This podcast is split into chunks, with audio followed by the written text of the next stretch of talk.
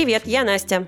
А я Вика. И это подкаст «Родила и поняла» от онлайн-фитнес-школы «Секта», направление «Секта Мама», где мы учим мам находить время на себя и использовать его с максимальной выгодой для здоровья физического и ментального. Мы, мамы, и на личном опыте знаем, как сильно материнство меняет нашу жизнь. Мы родили и поняли, что после появления детей осознаешь, о деньгах нужно было подумать глубоко заранее, желательно вчера, а может быть даже позавчера.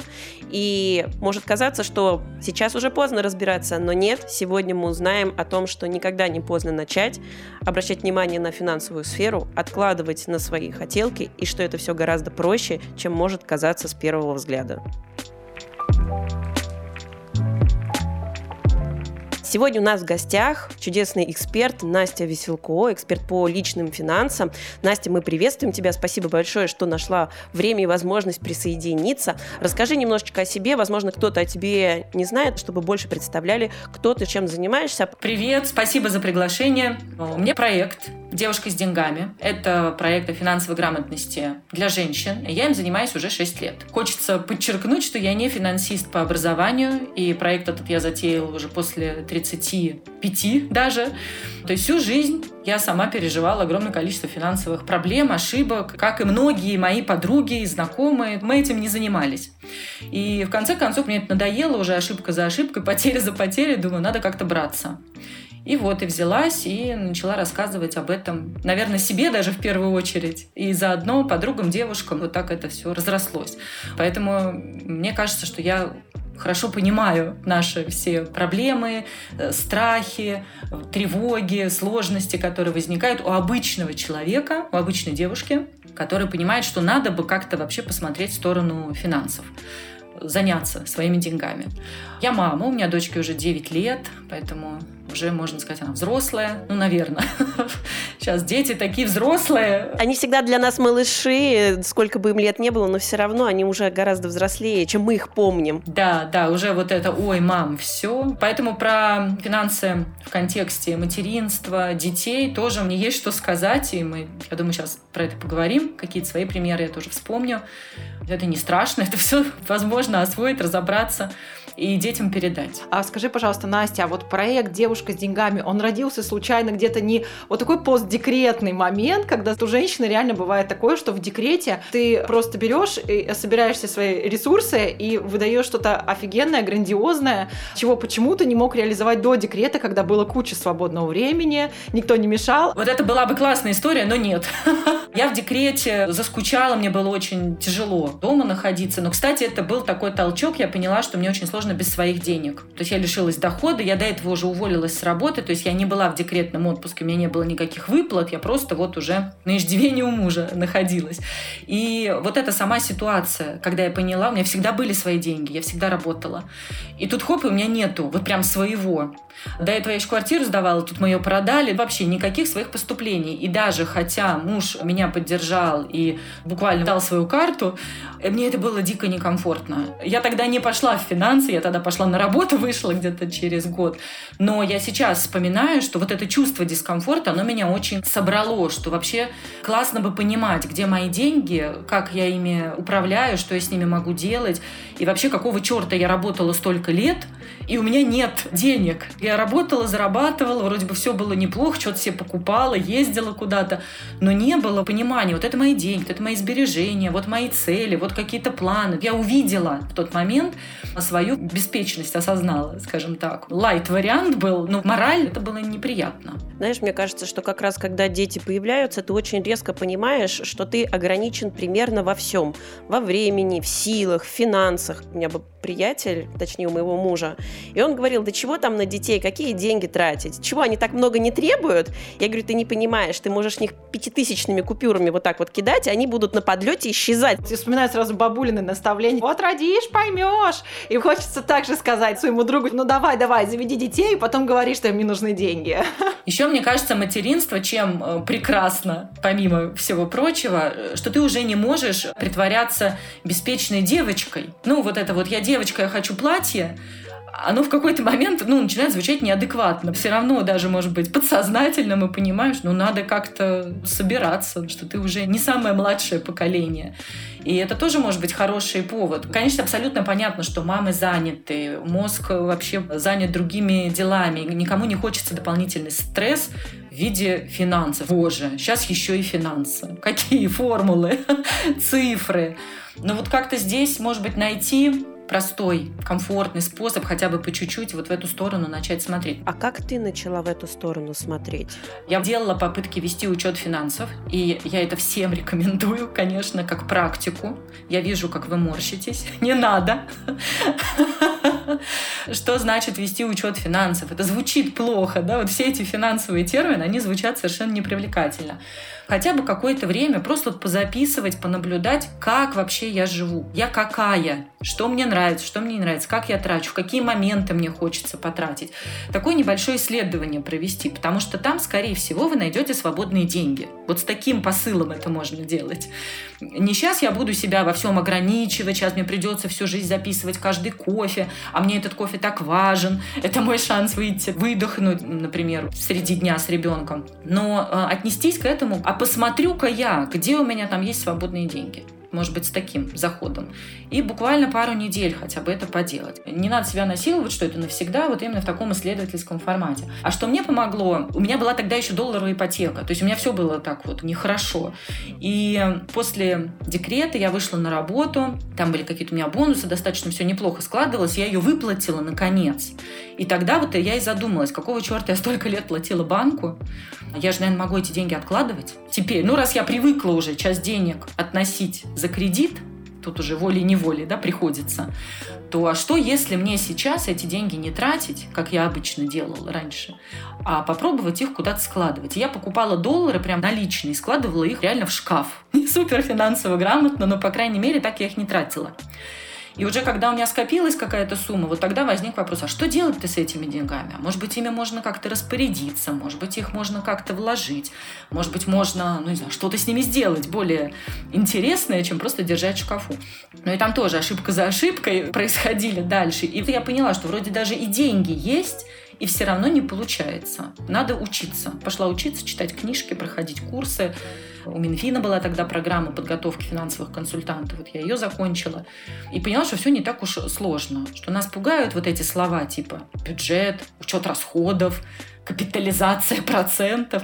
Но на самом деле это простые понятные принципы, которые достаточно легко внедрить. И я много обращаю внимание вот на этот барьер психологический, когда кажется, что финансы это слишком сложно. Это может быть не для меня, потом, как-нибудь.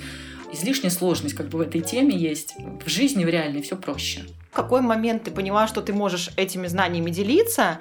И вот этот переломный момент, когда ты готова была оставить работу в найме и заниматься своим собственным проектом развития, какие чувства у тебя были, и что помогло тебе не обесценивать это, не сдаться в самом начале? Во-первых, у меня уже подушка какая-то скопилась. Просто наличие денег небольших, хотя я замужем была, у меня была поддержка в виде мужа, можно так сказать. Все равно для меня было очень важно, что это какие-то мои деньги, и даже если я сейчас ну, не буду работать месяц, два, три, я смогу сама, ни перед кем, ну, грубо говоря, не отчитываясь, сама пойти что-то себе купить э, или вложить в продвижение этого проекта. Мне это было важно очень. И это то, что я всем рекомендую, кто задумывается о смене профессии, карьеры, о новом проекте. Никто никогда еще не пожалел, что у него были в запасе деньги. Хотя бы с этой мыслью можно начать что-то откладывать. Когда я начала проект, я уже сама попробовала для себя, поучилась, проходила какие-то онлайн-курсы, начала инвестировать. То есть я уже плюс-минус понимала, как это все устроено. И вот я узнала про эту программу Минфина, что это такая профподготовка, это некий диплом и условно профессия консультанта по финансовой грамотности. Мне было важно, опять же, формальное разрешение получить, бумажку. На самом деле, я думаю, этим можно не пренебрегать. Иногда мы над этим смеемся, что, ой, ну можно и без бумажки. Но если вам важно, ну получите, правда. Не надо идти вопреки себе. И я подумала, напишу-ка я пару постов, просто покажу подружкам, вот им бы понравилось или нет. И буквально вот я в сообщениях выслала, вы бы такое читали, там что-то про вклады, что-то про сбережения, что-то про покупку долларов. Девчонки говорят, ну вроде да, давай, попробуем. И тогда я сделала отдельный блог, начала там про это писать. Но с точки зрения денег, Вик, где-то полгода, даже, наверное, больше. Проект ничего не приносил, и первый год у меня был минусовой, потому что вкладываешься в какое-то продвижение, даже если немного, а доходов пока нет. Там какие-то две консультации, один семинар, ну что-то такое было. Плюс пока только набирается аудитория. Но вот мне помогло то, что я держала в голове эту мысль, что я должна этим как-то зарабатывать. И мне кажется, это важно. Когда девушка создает свой проект, часто то, что я слышу, говорят, ой, ну ладно, это для души, это мой бизнесочек, несерьезное что-то. А почему несерьезное? Вот с какой стати несерьезное? Может быть, очень даже и серьезное. И сразу себе ставить цель, что должен быть доход, как я буду его получать, какими продуктами, как я буду зарабатывать. И думать о себе сразу как о бизнесе, как об участнике экономических процессов.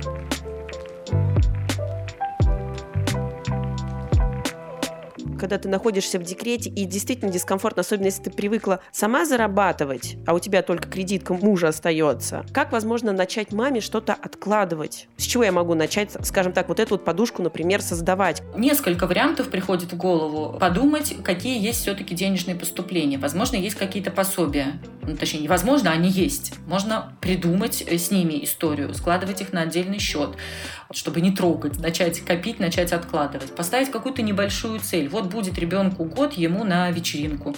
Ведь цель не обязательно это что-то цель, финансовая цель, и тоже сразу все такие хоп и скисают. Нет, может быть это... Квартира дом. Ну, ну да, но может быть это правда праздник ребенку на год не ребенку, вам подарок на год. День рождения ребенка подарок маме. Мама заслужила вообще тоже себя порадовать. Потом, можно что-то продавать, что уже ребенку не нужно. Он три месяца в коконе поспал, кокон освободился, берем его, продаем. Или кроватку. Я, честно говоря, сейчас уже не очень помню вот эти временные рамки, что там освобождается, но что-то освобождается, потому что они же растут. Начать думать в эту сторону. Потом, если муж выделяет какие-то деньги, например, это история, которую я слышала от своих подписчиц в том числе, Например, муж выделяет какую-то сумму в месяц. Женщина сама решает, я ей вот так, вот так распоряжусь, какую-то часть буду откладывать. И подруга мне говорила, представляешь, и я тогда же вот на небольшой отпуск с детьми, ну не то, что даже накопила, ну вот оптимизировала, наверное, это даже будет правильное слово. Сама здесь лишнего не купила, тут сообразила вовремя, и хоп, мы едем с детьми на выходные, на море, за город, куда угодно.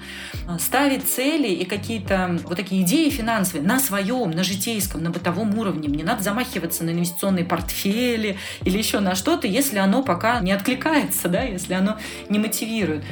В своей обычной жизни найти место вот каким-то приятным финансовым целям.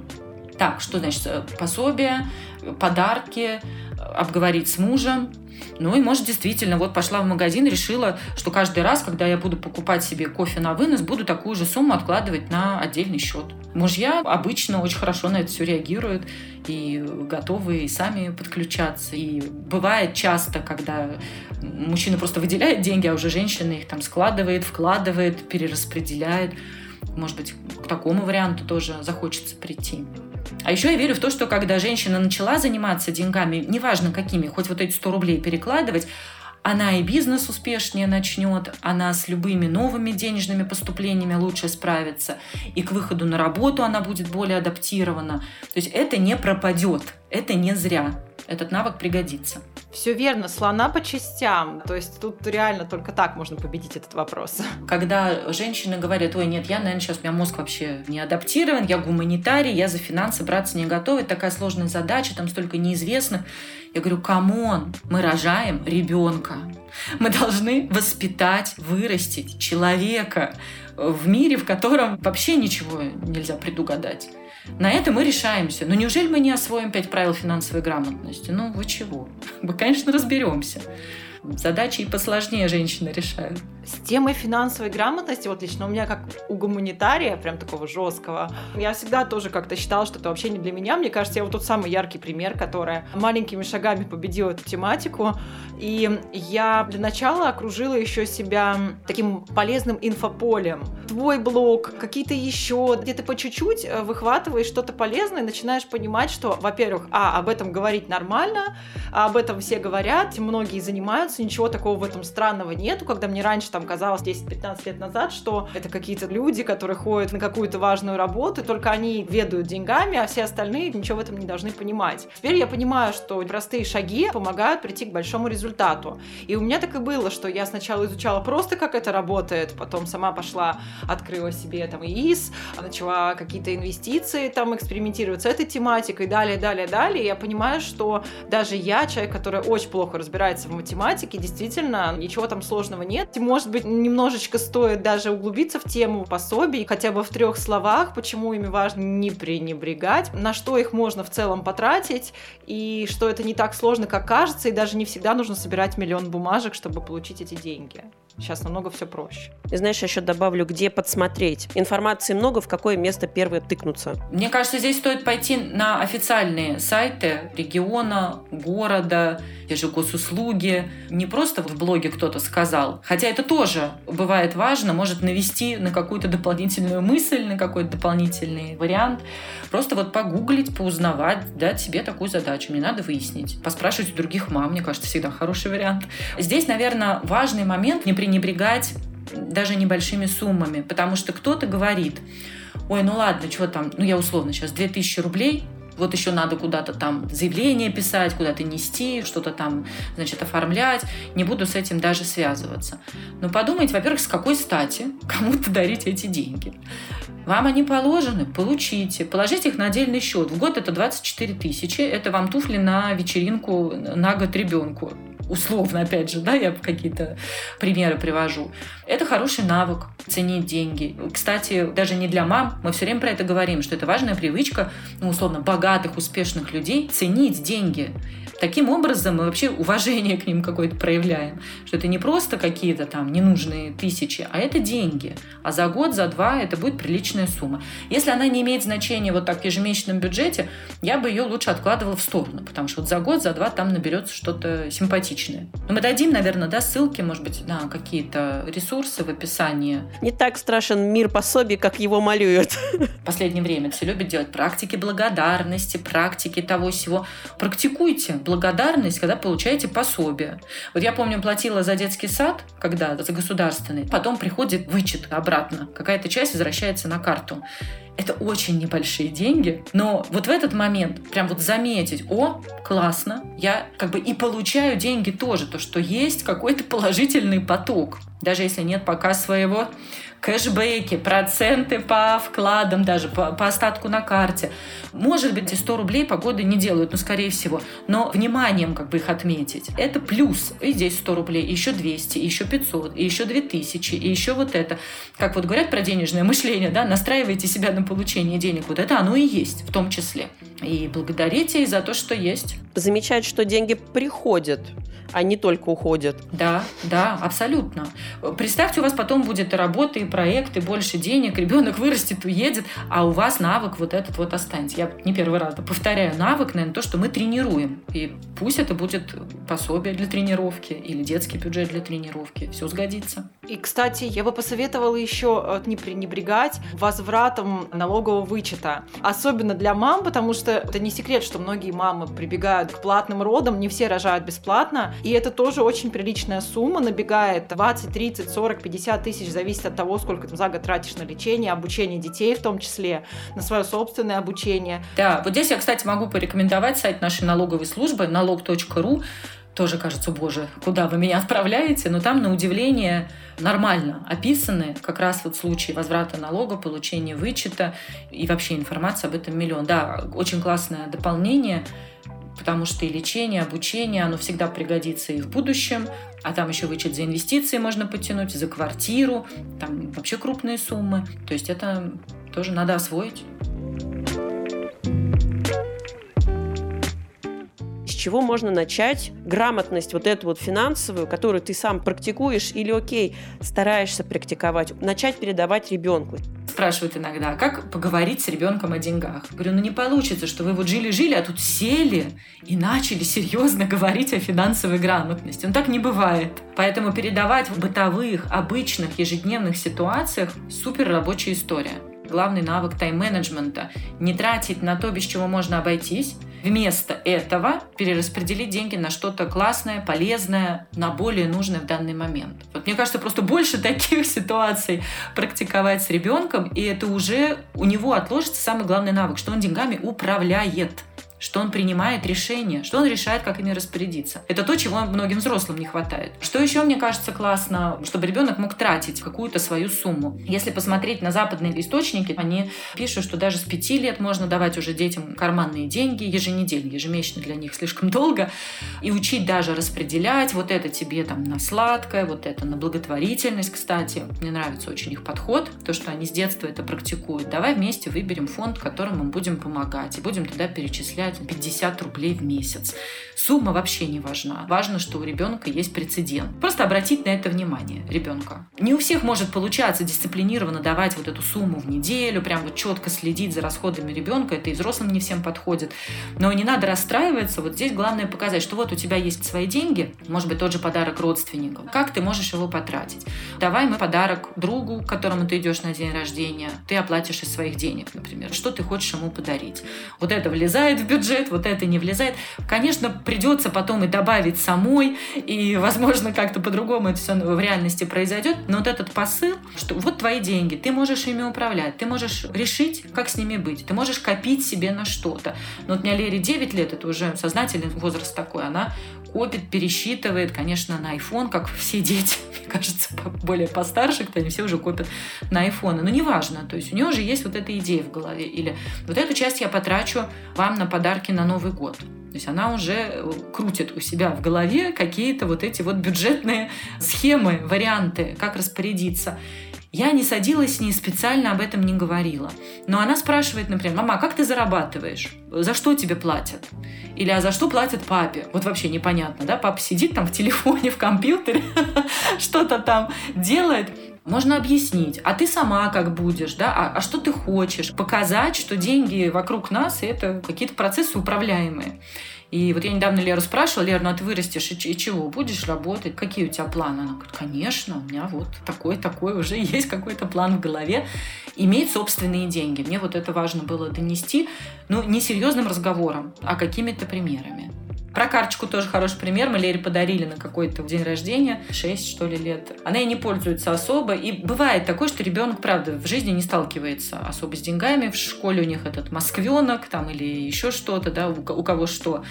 Но не надо расставаться с идеей, что ну раз ребенок сам себя не оплачивает все расходы, то не будем давать ему карманные деньги. Вот все-таки оставить. И с карточкой мы с Лерой просто пришли в магазин. Вот, Лер, давай купи себе шоколадку, сама пробей, сама вот ее прислони. Просто отрепетировали вот это само действие.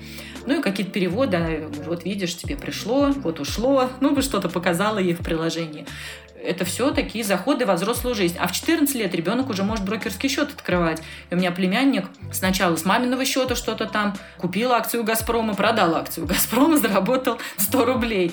Но сейчас он уже постарше, ему 16 лет, и он интересуется этой темой, даже говорит, что ему интересны финансы, финансовое образование.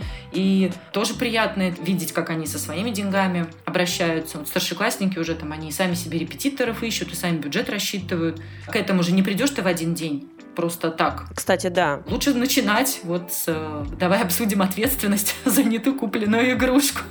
За машинку. Да, да. Вы знаете, еще хочется добавить, часто про это говорят, что ребенку нельзя говорить, что это дорого. Но мой аргумент, что пусть он лучше столкнется с этим в 7 лет, чем в 35, когда у него будет 5 кредитных карт, машина непосредством, отпуск непосредством и долговая яма какая-то. Вот лучше сейчас он пусть узнает, что существуют ограничения. Это нормально. Мы же ставим ребенка в какие-то условия, режим дня, питание. То же самое и с деньгами. Мне кажется, не надо бояться вот этой вот травмы. Травмы все равно у него будут. Этого не избежать.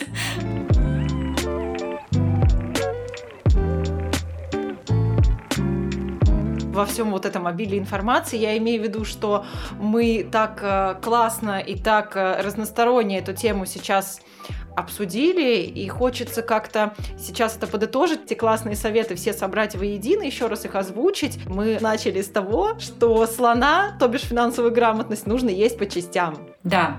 Вот я здесь сразу подчеркну, что совсем с нисхождением к себе, пожалуйста, это надо начинать. Быть себе той самой родной матерью, которая тебя поддержит взять себе маленькую цель, маленькие задачи, не перегружать, не пытаться, что через месяц я буду Вороном Баффетом. Лучше вот по чуть-чуть. Мне кажется, идея, что я потом это передам детям, она может дать дополнительную мотивацию, энергию. Я не просто так этим занимаюсь, а я потом это все дочке, сыну передам. Можно найти, нужно даже найти себе денежномышленника. Это у меня в блоге подписчики предложили такой термин Возьмите подругу, возьмите сестру, маму, знакомую, бывшую коллегу, с кем вы в чатике в онлайне какие-то общие закупки, может быть, делаете, может быть, просто с кем-то об этом поговорить, чтобы можно было.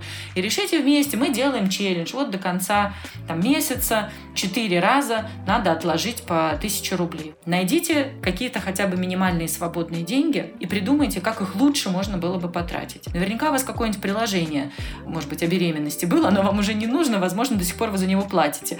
Или еще что-то. 40 тысяч на моей памяти был рекорд. Девушка нашла 40 тысяч, она сэкономила, отписавшись от всех лишних подписок. Но это рекорд. Что-то, может быть, найдется. Проверьте. Срочно сейчас. Второе – это попробовать их куда-то, например, отложить. И, может быть, на какую-то приятную цель. Вечеринка, каникулы, подарок ребенку, подарок себе. Я схожу на массаж на эти деньги через месяц. Просто пойду и буду два часа лежать, например, вот э, на массаже. Вдохновляюще? Вполне. И отбросить вот эти все штампы про то, что это обязательно экономить, обязательно сложные Excel вести. Мамы знают же этот термин «достаточно хорошая мать». Вот пусть у вас будет достаточно хороший бюджет. Ну, как бы такой, что вот для вас сейчас сейчас по вашим силам, по вашим возможностям, по вашим знаниям. Это окей. Даже школа Московской биржи, если вы хотите что-то более официальное, у них есть бесплатные семинары и по личному бюджету, по финансовой грамотности в том числе. Договоритесь с подругой. Ну, может быть, маме хочется отдохнуть, а не смотреть час финансовый семинар.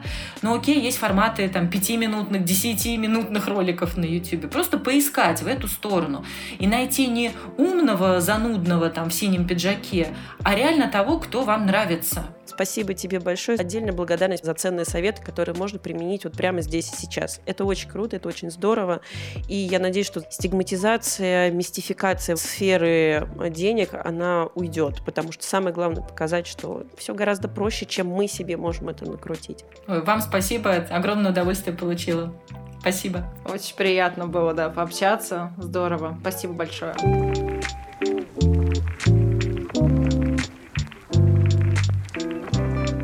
Подкаст подготовлен онлайн-фитнес-школой «Секта» направлением «Секта Мама», где мы помогаем мамам бережно восстанавливаться после родов, делимся различными лайфхаками в плане питания и тренировок, знанием по психологии и многим другим а также как совмещать материнство и заботу о себе. Наш подкаст выходит один раз в месяц. Не забывайте подписываться на нас и наше сообщество «Секта Мама» в соцсетях, чтобы не пропускать новые выпуски. И дополнительную информацию. Все ссылки будут в описании. С вами была Настя. И Вика. Спасибо и до новых встреч. Пока-пока. Пока-пока. thank you